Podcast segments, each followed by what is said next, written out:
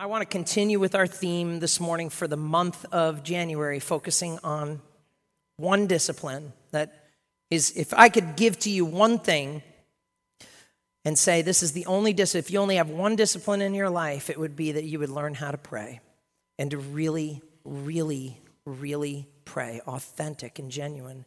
Christian, good to see you, buddy. And to be able to, to call out to a God of all the universe and all power and all authority and know that He not only loves you, He likes you, and that He hears your prayer and He's attentive to your cry. And so over the past few weeks, we've been, we've been walking through these opportunities for you to pray Tuesday and Thursday morning, 7, 6.30 7.30. Before you go into Boston, pray. Before you go to Lowell, Tewksbury, Haverhill, wherever you're going, come here and pray with us. And the big one is on Saturdays from 9 to 10. We're not perfect people, but we're praying people. And we want to join you and believe God for you to know that He loves you, He likes you, and He's there for you.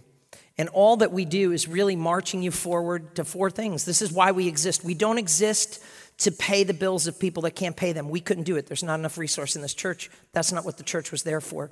We're not here to give you extreme home makeovers, although from time to time we're able to come alongside and help. What we're here for is to help you know God to find freedom, discover purpose, and that God would begin to work through you to make a difference in the world around you. You're as called as I am.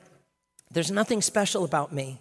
There's something very special about you. It's that you are, there's no fingerprint the same. There's no snowflake alike. There's no one like you.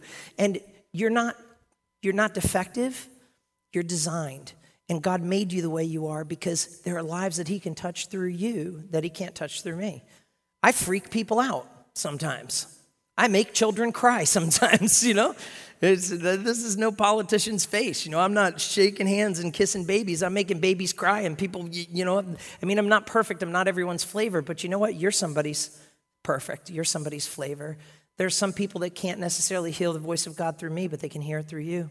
They can identify with your fears, your desires, your prayers, your gifts, your encouragement, the pats on the back, and uh, that's why we love what we've been doing uh, through this month with, with prayer. And so we encourage you to join us. And last week, we talked in the first part of this process is to pause. And uh, uh if you weren't here, and you can always catch the podcast online on our app or on, on, the, uh, on the video stream. On, we've been uh, sending it through Facebook Live. But, but God wants us to pause. Like, it's crazy. Do you know the biggest leap in informational chaos has happened with the invention of the iPhone. This thing is destroying our lives because instead of us using technology, technology is using us. There's some of you, you love God and you're like, I'm going to do my devotions on YouVersion. You know what? Some of you need to like say, I'm going to pick up the old fashioned black and white and read it because while you're sitting there trying to connect with God, bloop, bloop, bloop, you're getting inundated with stuff. And listen, if you get interrupted once, that should be the sign from you to put it in airplane mode, set the sucker down, and pick up the old fashioned uh, black and white Bible and paper, drop to your knees. Let's go old school. Let's get uh, in touch with heaven again. Amen? Let's pause. And we went through and talked about how each of these are just simply the way we're going to go. I'm excited after this session, this month, we're going to jump into our prophets again and talk about the minor prophets. You, you, let me tell you what, you guys are there. You know, you understand the message of Obadiah, Habakkuk, books that like some people can't even pronounce. You've been there, you got that. We're going to jump into the last three of Zechariah, Haggai, and Malachi, or as some Italian people call Malachi. And uh, we're going to let the word speak for it. Uh, my prayer is that 10 years from now, when I'm gone and not in your life, or you're somewhere else, or, or I'm, I'm with God, you're going to pick up that book and you're going to be like, I know what this means because we walked through it, we preached through it. But this month, we chose to kind of walk through the acronym of prayer. This isn't a common approach to preaching and teaching we do because it's so good.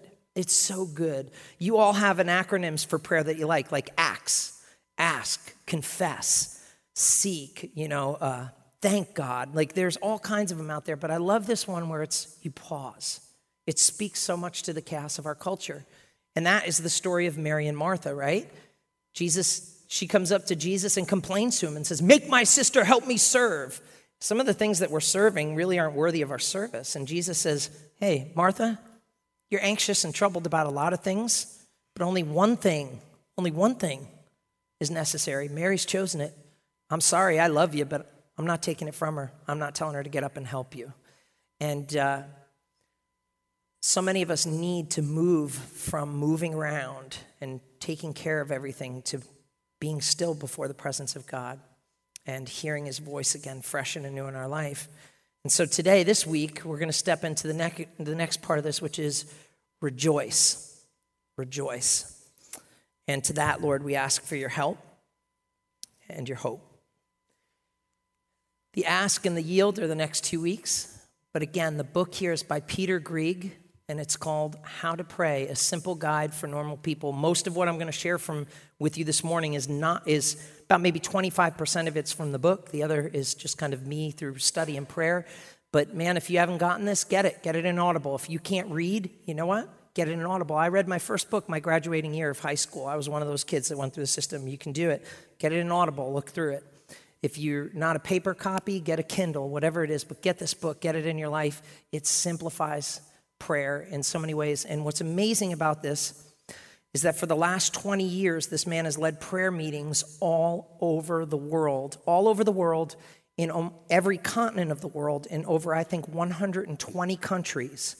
There are prayer meetings connected to this movement that have been going nonstop, 24 hours a day, for 20 years he's doing something right, and uh, we can learn from it.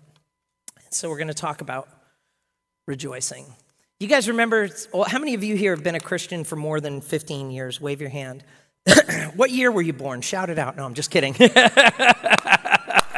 I notice in our planning center when we have like how to reach out to you, some of you have intentionally left your birthday out of there, for, or at least you have the day and the month, but the year is missing. And I'm wondering what's up with that. I think I'm on to you. But You guys remember this one? This is old school. Some of you are going to kind of chuckle at this, but it goes like this Rejoice in the Lord always, and again I say rejoice. You remember that? Rejoice in the Lord always, and again I say rejoice. Rejoice, rejoice again. I say you, and then we would get it going. Where like one group. This is what happened before there were iTunes, right? And so the, the, you get one group, and then the next group would start, and you could have it, and the, you know it was like all right. But the theme of it was rejoicing. How about this one? This joy that I have, or you did it on the offbeat. This joy that I have. The world didn't give it to me. You know that song, or am I singing a monologue here solo? You got it, okay. You know, you can just tap on your feet a little bit. And then there was that one, Joy, Joy, Joy, Joy on the Holy Ghost. Joy, joy, joy. All these songs. And now all the songs that come out, they're amazing. And if you go to the churches where they're written, the lighting show is incredible. And believe me, I'm all for that. I can't wait until we get uh, LED screens and we get lighting here. This is, this is, this is difficult lighting, and, and I'm all for that. But what I'm not for is, is that so many of the songs are talking about me, myself, and I, and they're not talking about I am, the great I am. And I'm all for it. Like one of the songs that we sing, I Will Build My Life, I'm all for those songs if they're talking about me letting Him be God in my life. And I'm not a stickler on this. You know, I'm not like, oh, we can't sing that song because it just, but it's amazing to me how egocentrical so many of these songs are and, and how much we've lost the, they're so, they're so conditional. Like all of the rejoicing is all conditioned upon what God's going to do for you or what God's done for you. And we've missed what the, the greatest songbook in the history of mankind is the book of Psalms, where David says, I don't care how I feel, I don't care what you think, and I don't care what my circumstances are doing, I'm going to praise God. That's rejoicing. I, you know what, sound team, I don't know if you can get this, but I got a little bit of an S. You guys remember Jungle Book? Trust in me. Trust in me. The boa constrictor would talk like that and then wrap around you and thank you. And for the record, we have a team of people who are here for two services every week from 6:30 till 12:30 and they do it volunteer and they do it awesome. And I just want to say thank you, shout out to all of you. And Flavia, the digital master behind the PowerPoint, really I appreciate it, guys. Thank you. Thank you. Wouldn't want you to think that that's a complaint or like I'm pointing out you're doing anything wrong. It's, you guys are amazing. So, I want to talk with you about rejoice, rejoicing in the New Testament, and help you understand. And to do that, I just simply need to give you one of the shortest verses in the Bible. There are only a handful of them that are two words. One of them is Jesus wept, but this one is like two fists rejoice always. It's good news. It's amazing. It's amazing. God is amazing. And God is so amazing that He wants us not to be dictated by our circumstances, not to be victim of, of people, not to be controlled by our emotions or us trying to control our emotions, but He wants us to set the setting of our heart and our life when we come before Him in prayer at a position called rejoicing. And what that really means, what that really, really means. Well, uh, there are so many people in our church that are scholars, we, especially being near the Bible college. So I know every once in a while I'll hit on a language thing that they might not agree with, and you know they just roll with it and they'll pat me on the back and get spirit. You know what? Well, this is there and there. But th- th- this kind of language stuff, I want to get you. I, I'm pretty sure I'm on target here, and it's it's it's just awesome. And I want to walk you through that, but I want you not to miss how simple this is in English. Rejoice always. It's that simple. Rejoice always. Don't complain always. How would, how would somebody describe you if they had to sum me up in two words? Would it be complain always, insults always, panics always, manipulates always, anxious always, controls always, plans always? Or would they say you rejoice always?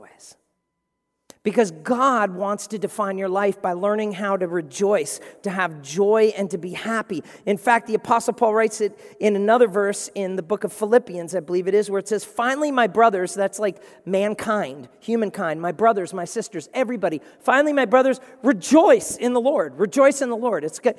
I want just, just so you know, rejoice. And in fact, he even hits it. He comes back to this again later on in the book, and he says, Hey, listen, rejoice in the Lord always. And if you missed it the first time, I want you to understand how important this is. Again, I'm going to say it rejoice.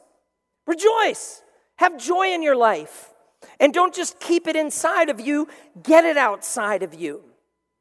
And what's amazing about the, there are a whole bunch of different words in Greek and Hebrew in the way that it's written, but this word is written usually in such a way, the, the chairo, the way that it's written is, is it's written to everybody at every time, in every place, in every situation. It's almost like how the Italians say, hey, use, when they're talking to everybody. It's like use, second person plural, all of use.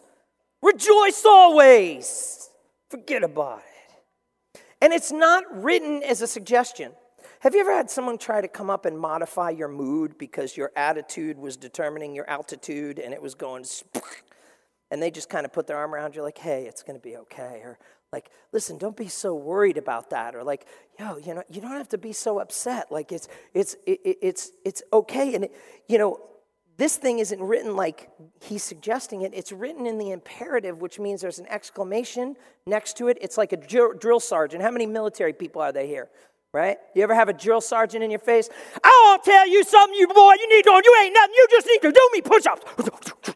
Now, you don't, you don't have the drill sergeant talk to you and you take it as a suggestion, or they're going to make your life so painful. And then they'll make everybody in your company's group painful. And then everybody, when you try to go to sleep, is going to make your life painful for making them suffer from that pain. And this is written in such a way that it's saying, hey, everybody, everywhere, I want to tell you the attitude you need, and you need to do it. And it can't be dictated by your people around you. It can't be dictated by your circumstances. It sure definitely can't be conducted by your mood volumes. You need to learn to rejoice.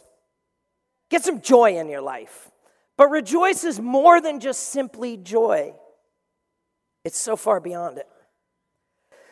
And I don't know about you, but there are times in my life where my joyometer is kind of low and have you ever noticed? Have you ever, let's just, let's just go there, ready?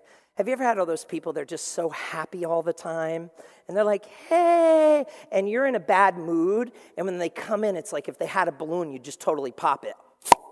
Stop being so happy. They're like, hey, so good to see you. Hi. Right? How many of you do this at work? Nobody raised their hand on that. How many of you do this in your home? It's hard. I think it's a tall order for God to tell us you got to rejoice always. It's like, oh, yeah, thanks. Right. Become a millionaire. That's okay. I got like five bucks. I'm, I'm on my way. It almost seems like it's too tall of a task to ask. But you know what? If you look in the Bible, for every time the Bible says fear not, there are 365 fear nots in there, which means that if, for whatever you stood for here, whether it was cancer, whether it was AIDS, whether it was um, financial uh, uh, financial loss, maybe like me, your parents are in a difficult spot, whatever that situation is, God has a fear not for every day you want to fear. But when it comes to rejoice, Here's the thing there are about 285 times in the Bible where it says rejoice, rejoicing, rejoiced, future, past, present tense. There's about 285, which means, biblically speaking, that you are allowed one and a half days a year out of every week to be pouty, but the rest of them, God expects you to be happy. So I'll give you one and a half days to pout. But after that, you have to get the pout out. That's really, the lack of, of rejoicing isn't like, it's, it's like pouting. And I've been in that place where I allow my circumstances, I allow other people, I allow my own control or lack thereof my emotions to rob me of this thing that God has. You know, in Hebrew, there are a couple of words for this. One of them in particular is the name of one of my friends, Gil. Uh, the only other uh, culture that I've ever heard this name, Gil, there's a couple of uh, friends of mine that are in Fall River, Portuguese people, and their name was Gil. And I was like, oh, that must be something. And then as I began to uh, learn Hebrew and learn through that, I remember that I, what that name, and I said, oh, that's my friend's name. I have a friend in Israel who took, took an extra day and took Pastor Caitlin, Pastor Dylan, and I, and gave us like a, a secret private tour after everyone left. And his name is Gil. It means rejoice. Be happy, celebrate. Don't keep the emotion inside, let it outside. Now, I understand that there are different temperaments that are in here. If I say that to some of you, I'm going to have the ushers carry you out because you're going to be crazy, right? But to others of you, if I say rejoice, this is what rejoicing looks like. This is hardcore rejoicing for some of you. And then for others of you, it's like, yes, you know, you just, we're all different we shouldn't look at those people that are like this and say they're not rejoicing because the volume isn't determined by the expression. And we shouldn't be foolish enough to think just because they're jumping means that they've got this figured out internally. It looks different for every single person. But what God does want us to do is to learn the truth and the power of the Holy Spirit to, to, to rejoice. And in the Old Testament, when you read these words like uh, samach or gil or it literally, listen, it literally means more than just a happy attitude. It literally means to be filled with so much joy you cannot contain it, that you literally begin to dance, that you begin to sing. And here's the key to it that you exalt everyone and everything around you above yourself. You are not the center of attention, that thing that you're celebrating. And if you have ever had the honor of going to a Jewish wedding, those people know how to party. They celebrate, they dance. And at the wedding, they do the circle dance, the, the, the hoopah, and they'll be like, they'll, da, da, da, and all those people, you'll see somebody who's 90 years old dancing in a circle. You'll see, I, I remember, you know, churches and dispositions, some people have different attitudes towards dancing, right? And celebrating and rejoicing and dancing. Some people will be like, there's no room for dancing in the church. And then some people are like, I'm dancing in the Lord. And I'm like, no, I don't know, man. I don't. Those unique moods. However, it is, however you celebrate, but the Jewish people, man, you will go in there during times of the year when festivals like Pentecost or Passover are happening and the streets are exploding with celebrating. And if you hate the word dance and church being put together, you better just cut the entire book of Psalms right out and throw it in the garbage because it's filled with it. Now, I'm not one of those people. You're never going to see me like dancing in church really crazy or whatever. If you do, like, it means Jesus is coming back in five, four, three, two, one. It's not my personality.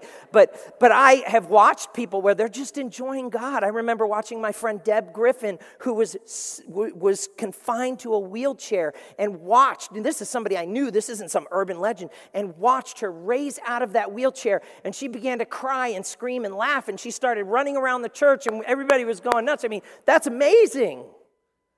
That's worth being joyful over. But when I talk to you about joy and rejoicing, I don't think you get it. So I want to take you to my friend's wedding and have you see what a celebration looks like Jewish style, and how they take the bride and the groom on chairs and lift them above the crowd. And the second that happens, the place goes crazy because they're king and queen of their home. And you will see 90 year old people, you'll see other people that have perfected dance, and then you'll even see the Jewish pastors jumping in there and doing it. Are you ready? Check it out. Volume, blast it.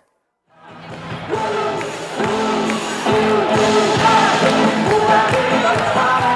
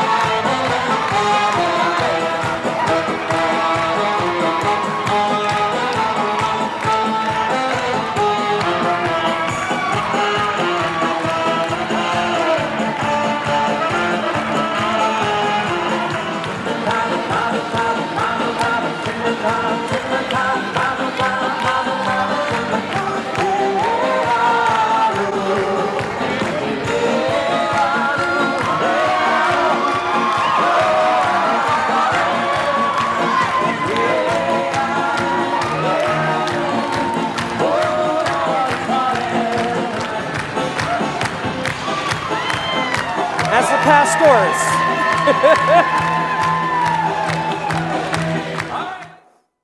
Is that that's rejoicing? Like that's like joy.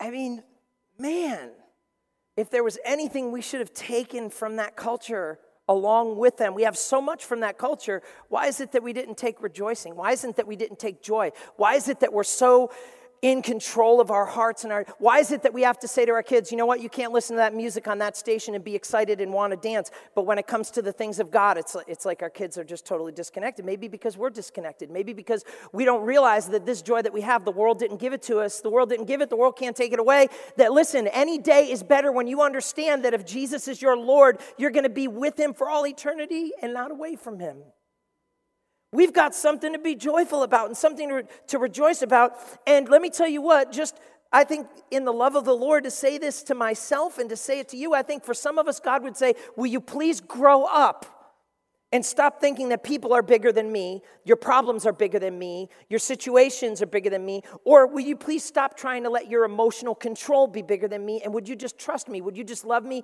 Would you just celebrate?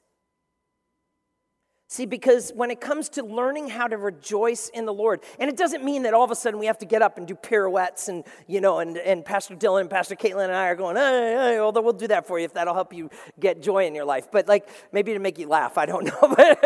but, but like, the, what, why is it that we're so inhibited that we can't celebrate, that we can't allow ourselves to smile? You know what it's like when you were a kid and your mom and dad walked in the room and they wanted to connect with you and you pretended like you were asleep?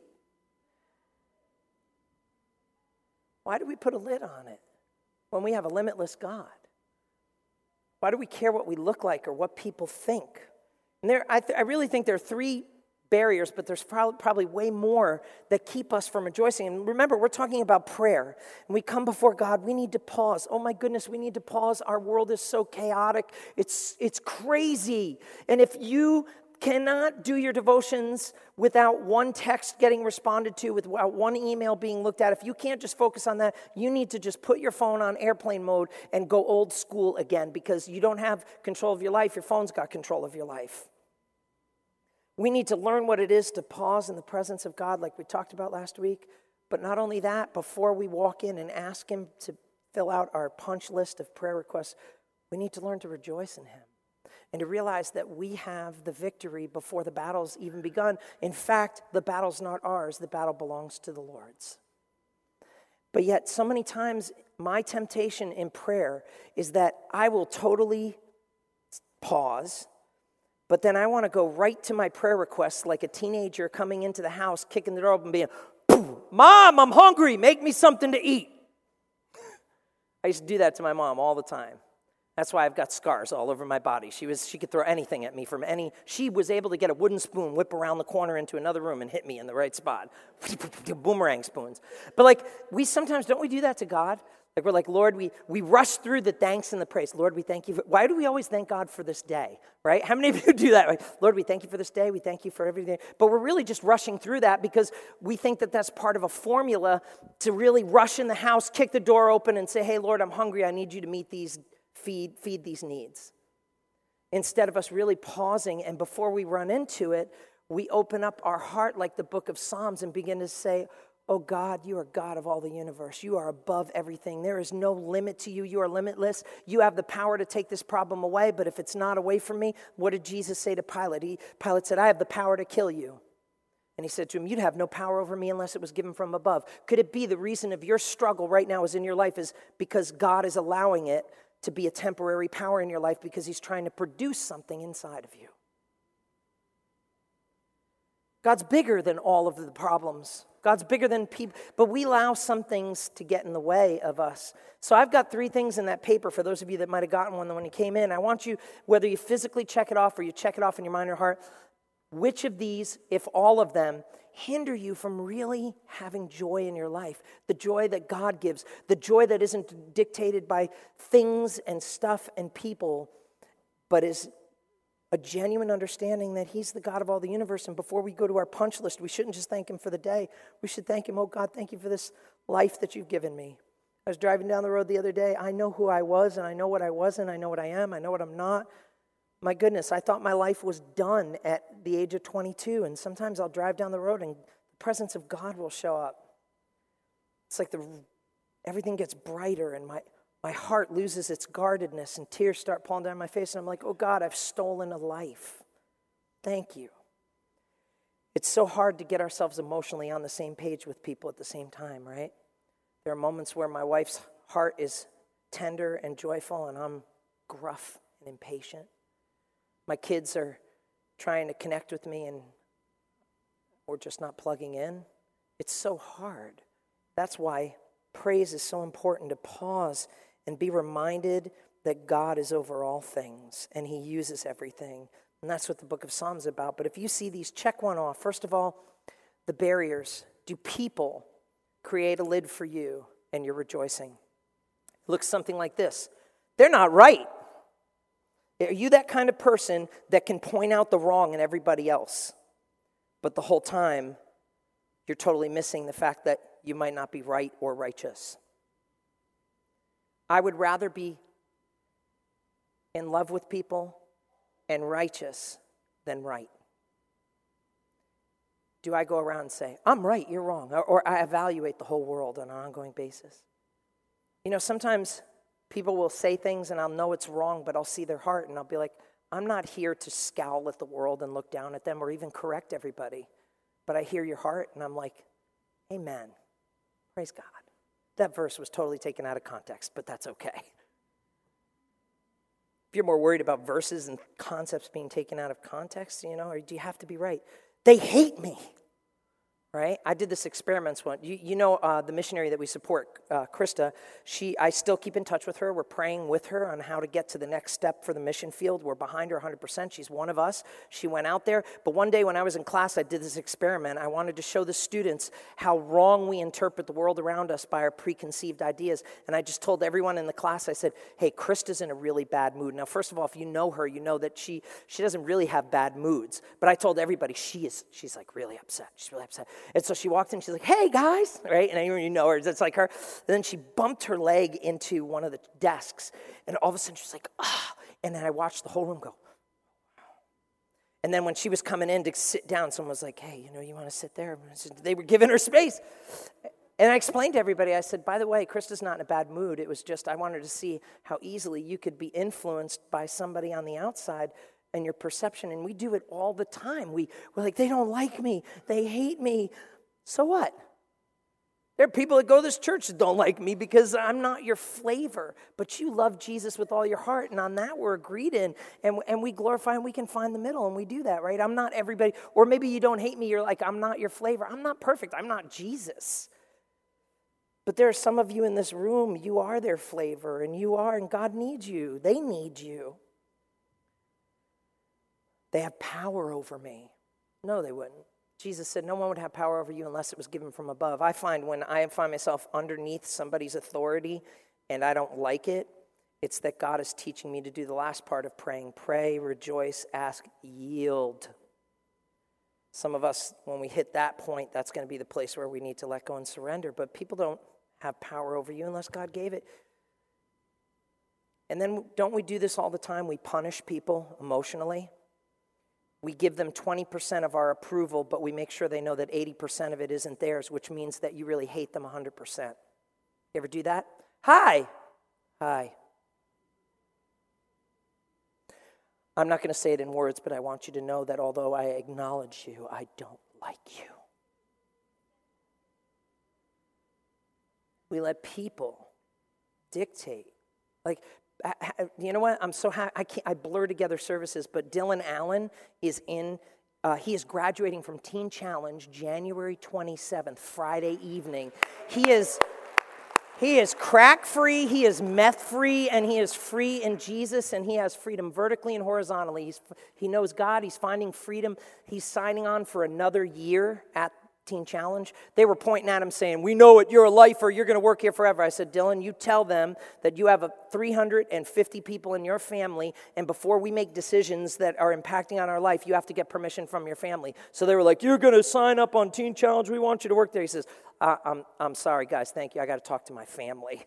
And we looked through. We wanted to make sure he wasn't hooked in and bolted down if God was moving him to the next thing, but it made sense. And we're like, he, he had the peace. I said, Do you have a peace with it? Do you have, you know? I even made him send me the contract because I wanted to make sure he wasn't signing his soul over to TC. And just looked at it and I'm like, This is good, Dylan. This is going to be a good thing and it's going to help him grow. But you know what would bring me great joy is, is if you block on your calendar, and you, this is the only time I'm going to say in church, you can take out your phone if you want to, and you block over Friday, January 27th, and you go to Brockton Teen Challenge with us. And when that 24th, Friday the 24th, sorry, that's what I said. Um, Friday the 24th, Derek's going 24, 24, Friday the 24th, and uh, we're gonna, we're gonna, we're gonna rejoice with him, amen? We're going to rejoice with him. He's one of ours, man. He made it from the street to the seat, and he is serving Jesus with all of his heart. We have others in there right now. Ty is down there, for those of you that know Ty, and we, we have others that are on the long term plan. But while he was at Teen Challenge, people were getting in the way of his rejoicing. And let's face it, people can be a, a pain. People can shower their disappointment on you and go out of their way, and that's their problem. That shouldn't be your problem. That should just be their problem. You, you know what will drive those kind of people nuts? Should be like, hey, Hey, so good to see you. You just brood on that for a little while, you know? Just like move on. Just have joy in your life. Like, why let that person pop your balloon, you know? Just just know that God loves you for who you are, faults and all, and they'll they'll catch up in eternity. It's okay. But Dylan had this one guy that was driving him nuts. And I always heard the phrase, maybe you've heard it, it's kind of weird, but it says, that person really gets my goat. I'm like, that's that must be a farm term, right? That person doesn't get my goat. That's somebody that had goats. Goats are stubborn and they, they, they hit you, and then other times when you gotta take them somewhere, they all fall on their back and pretend they're dead. And, and, and we all know the great goat, right? Brady, greatest of all time. Yeah, Holy Spirit in the back row there. See it, right? And uh, eh, I just said to him, I said, I, I found a picture where it had a goat on it and it said G O A T, greatest of all time. And we did this as a summer camp theme for teenagers, saying Jesus is the goat. There's only one goat, and it's Jesus. He's the greatest of all time. But I sent it to him and I said, hey, bro, don't let him get your goat. He's, and now he's like that person, he is totally in great relationship with them, and God is causing him to just flourish and grow because he's just not letting them get your goat. Why should we let people get ours? Why not love them? You know who mastered this process? King David. You just need to pick up the book of Psalms. One, one, one, uh, in fact, the author of the book that I've been recommending to you, he, he, every morning and every evening, he begins the day with one psalm and he ends it with the next psalm. And if you go through, there's 31 proverbs in the book of Proverbs. You could have a proverb a day and keep stupidity away. It's a great way to get wisdom in your life. One proverb, two psalms. You'll get wisdom and joy. But David, right? Here's the thing David, he finds himself, for the, for the I, I used to be able to say, we all know the story. No, we don't all know the story. So let me give it to you. King David, he's a boy, he's a part of Israel, and there's a king, his name's Saul, and there's a giant, his name's Goliath. He's one of the enemies, the Philistines, and they're fighting in a battle, and every day Goliath's going out there, send your best man.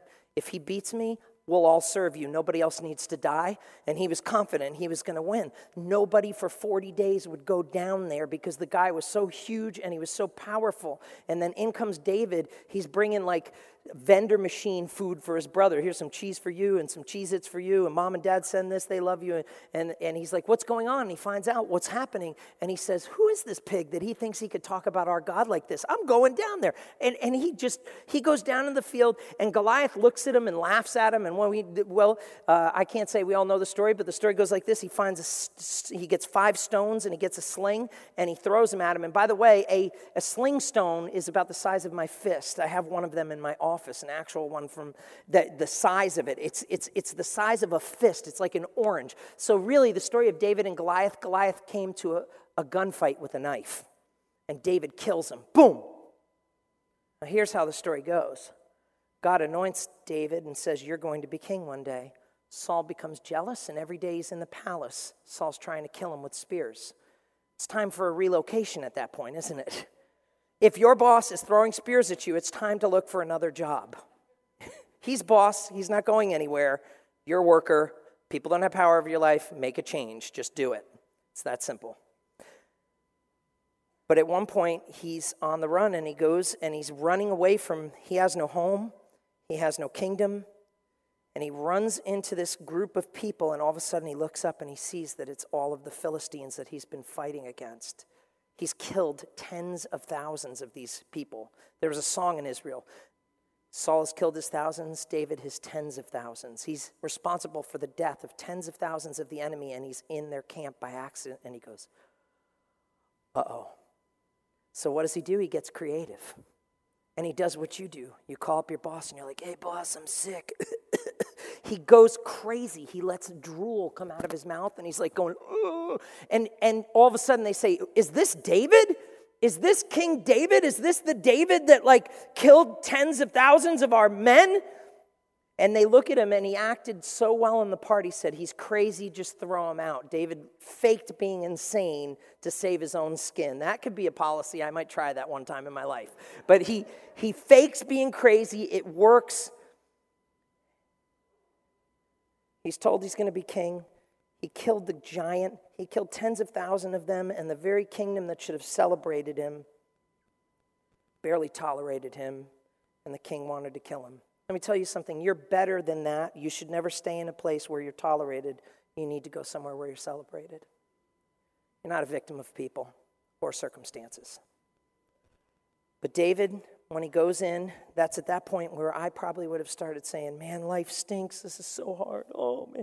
You have those kind of prayers, right? The hopeless prayers. They're not prayers of help from God, they're hopelessness. Nobody loves me. Everybody hates me. God, I just don't know what to do. That's not what David does. David turns and writes Psalm 34. Listen to this. He says this a psalm of David when he changed his behavior before Abimelech so that he drove him out and went away. I will bless the Lord at all times.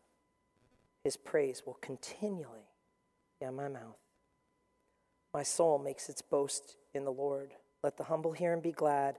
And then he says this Oh, magnify the Lord with me. Let's exalt his name together. Another moment in his life when it comes to people, David is sitting here and He's, he's, got, pe- he's got people that the city gets robbed and everybody is so angry. Have you ever noticed there's something about human nature when you're upset about something, we direct it in the wrong direction, right? We want to kick the dog, bite the kids, yell at the wife, and that's not what God's designed us to do. And so David's camp gets raided and they steal all of the silver and gold. They steal the tribe's stuff. They steal the women and the children. And everybody is just overwhelmed and devastated with total anguish. And then all of a sudden, the Bible says that they went and they picked up stones so that they might stone David. He's in charge. This is his fault. And they get ready to kill him. But this is the amazing thing about David. He mastered this of breaking through the barriers of people. It says this it says, that David encouraged himself in the Lord. Let me tell you something about people, including this one. I will let you down. I will be there for you when you don't need me, and I will not be there necessarily for you every time that you do. That's just people, but that's not your Heavenly Father.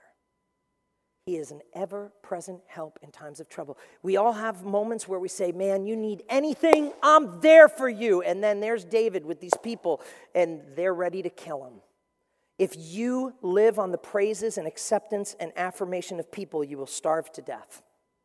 You have to trust in God. You need to, le- to learn to rejoice in the Lord. And here's the thing about it when you begin this journey and this process, you'll have what happened with David, who is a master at this.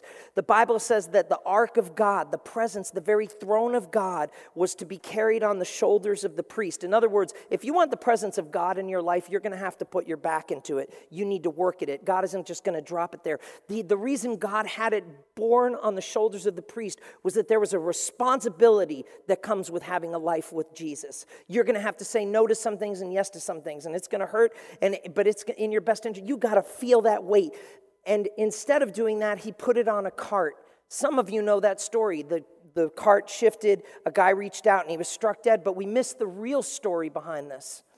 While all of that was happening, the Bible says that David started to dance. And as he was dancing, that man was so happy. His, his coat went off, his shirt went off, his shoes went off, and he was just there dancing around with a loincloth. Now, it wouldn't be the equivalent of dancing in your underwear, but it was pretty close to it. And he's, the Bible describes just like in that wedding thing where the, the, the, the people are spinning and twirling and dancing, he's rejoicing before God. Listen, some of you have overcome some incredibly difficult and discouraging situations situations. And just as you begin to rejoice, the very thing that happened to David happened to you. And it says that his wife, who happened to be the daughter of Saul, they were aligning the kingdom with a marriage. Oh, David, he killed the giant. Marry my daughter.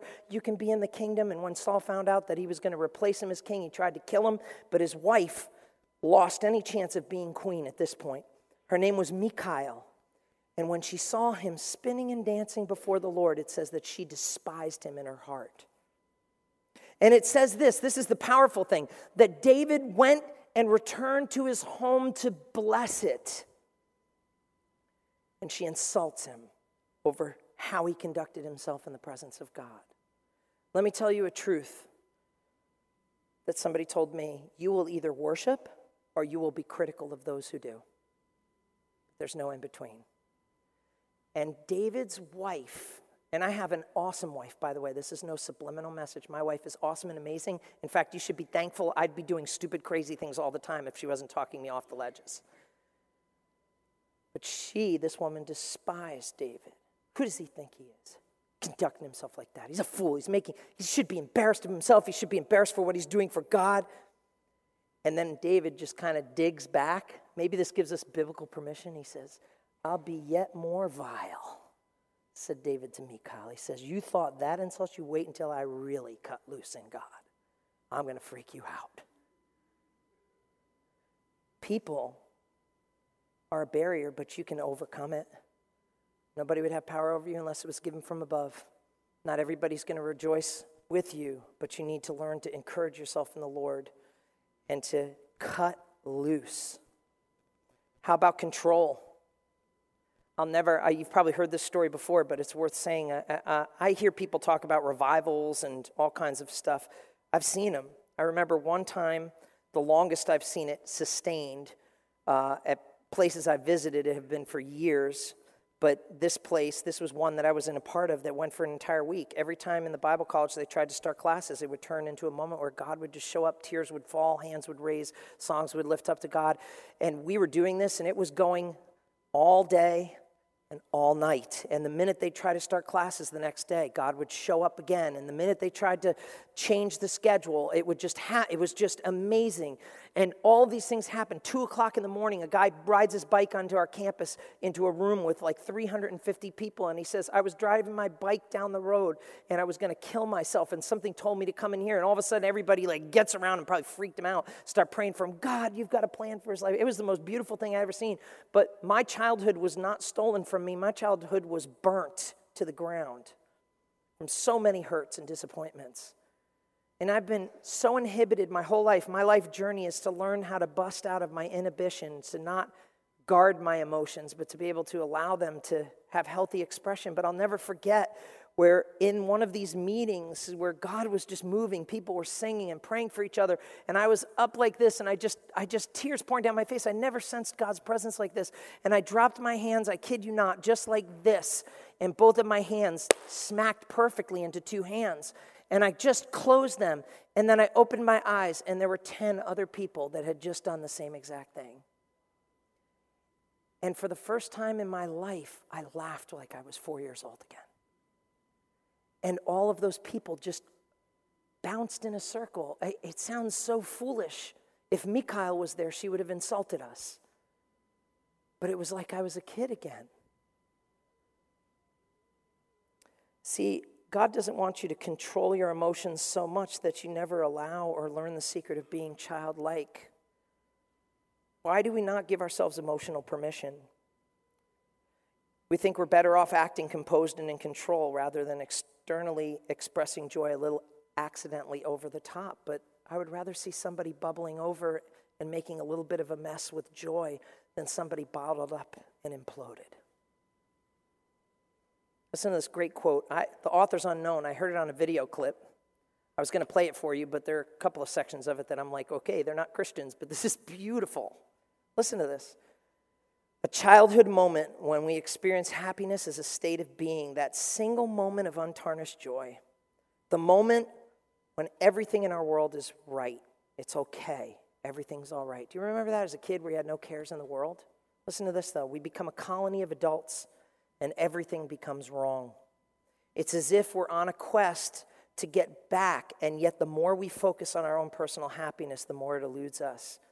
This is the profound point to it. Instead of being consumed with the pursuit of happiness, we should recapture the happiness of pursuit. Some of us are so goal oriented, we've forgotten the joy of the journey. We've forgotten it. We've forgotten what it's like to laugh at ourselves. We feel like we have to control everybody around us and we have to, you know, correct everybody around us and we're worried about people and we're trying to control everything. And the whole time God's saying, Would you just let go and let God? The author of that book wrote this. He said, If I only said I love you to my wife or my family when I felt it, they might not know I still do love them. And he goes on to say this. He says, I think when we rejoice and exalt God, how many of you would say there are moments where, you know, you're trying to connect with God and you're just not feeling it? In fact, it hurts to do it. In fact, it doesn't come naturally to you to do it. And those that it comes easy would look at you and say, You just need to get right. No, no, no, you are beautifully right. In fact, the author says it like this He says, he says, I think when we rejoice and exalt God in prayer, when we don't feel it or feel like it, God sees it far more valuable and far more precious of a gift. He actually sees it as true sacrifice.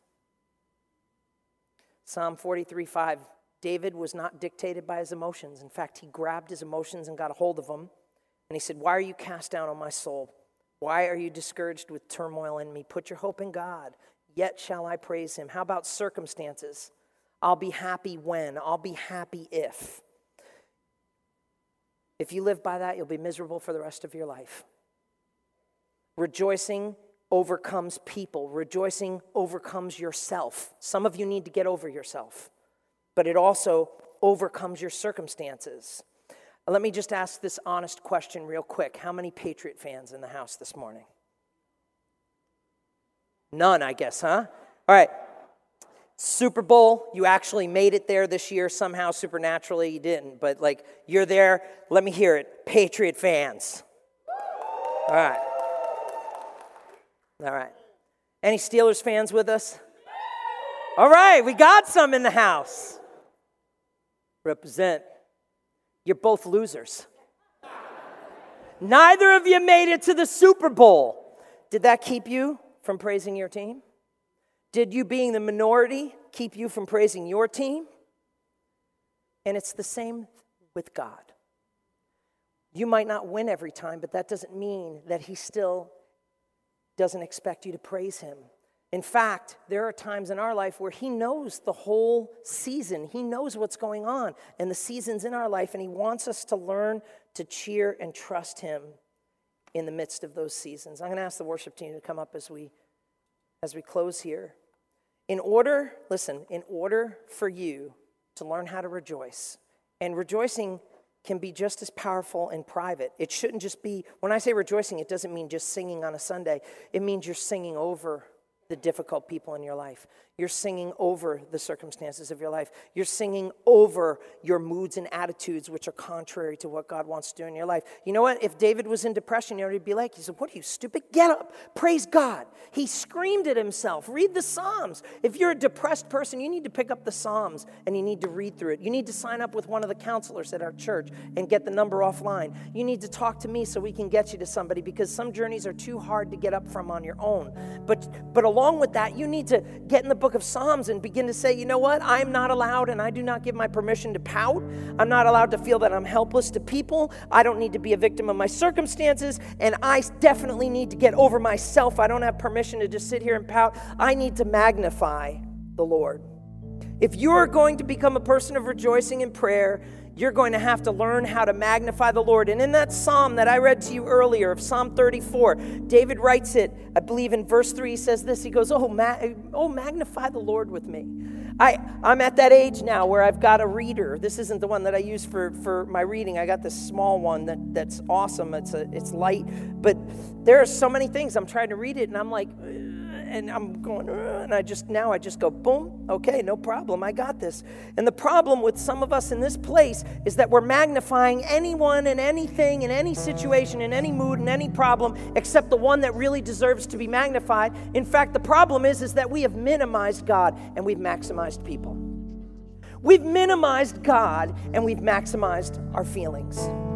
We've minimized God and we've maximized the control that circumstances have over us. And David would look at you and say, Have you learned nothing from what I wrote? Magnify the Lord with me. Let's exalt his name together. And for some of you here, there's a beautiful quote, but I think it's a moment right here, right now. For some of you in this room, Jesus is tapping on your heart. Jesus is with you now, getting you to let go of your small God.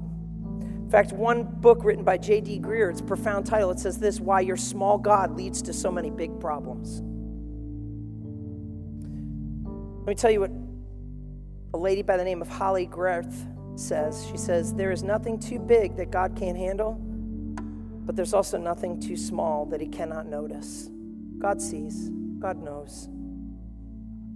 Not only that, but you need to learn, for some of you, to not just magnify God, but you need to begin to magnify other people. We are so self centered and we are so selfish as a culture. In fact, you could commit your attitude, your life, and your efforts and endeavors to other people for the next year and evaluate it, and you'd probably realize that I didn't cross that line far enough. But right now, there are some of us, we're not crossing it at all. It never was about you, and it was never about me, and it was never about us. It was about Him, and it was about them. In fact, I remember when my wife and I got a house for the first time. I mean, we were we had nothing. We got a it was a miracle. I'm not telling you the story right now. But it was amazing how many of our friends became bitter and just stopped hanging out with us and stopped talking with us because they didn't learn the truth that the Apostle Paul tried to get across to everybody. Rejoice with those who rejoice.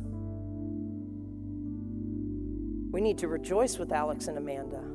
We need to rejoice with people as they're getting like we need to just own that and just like we need to like get out the pom-poms and learn how to like guys can cheerlead now too, right? You know? We need to like become a cheering squad for one another and give updraft to our lives and begin to celebrate with people. And you know what? You might be in the middle of a celebration. We also need to do this. My wife is an expert at this. Weep with those who weep. There isn't a situation or a person that ever comes across her reading or across her praying that when they're feeling pain and she totally embraces that. She's teaching me all the time about what it is to weep with those who weep, but, but God wants us to rejoice. And that's what we're going to do here right now. I want you to stand to your feet and you need to learn to pause, but some of you need to recapture what it is to rejoice. Listen, people don't have authority over you. Your circumstances are not going to end the story. And you need to build a bridge and get over yourself. I don't care how introverted you are. I don't care how difficult your problems are. David could look at you, and Jesus is looking at us from the cross. People across the centuries and the millennium who have had problems, and the problem is, is that you've dug a pit and you're sitting there in the bottom of it and just saying, "Oh man, I just," and God is looking at you saying, "Rejoice, rejoice! I end the story. I pen the last chapter. I am the Alpha and the Omega. I am the God over people. I am the God over your circumstances. I am the God even over your feelings. And I need you to get up and start praising me again. You need to begin to learn to lift your hands and drop your tears and begin to just begin to let go and stop magnifying all those things and magnify the Lord. And that's what we're going to do here. And this is how we're going to end. And as you worship, what it is that you needed to check off of your life, you need to say, Oh God, I might be down, but I'm not out. I praise you. Oh Lord, my boss is driving me nuts. Or God, I need a boss. I need a job.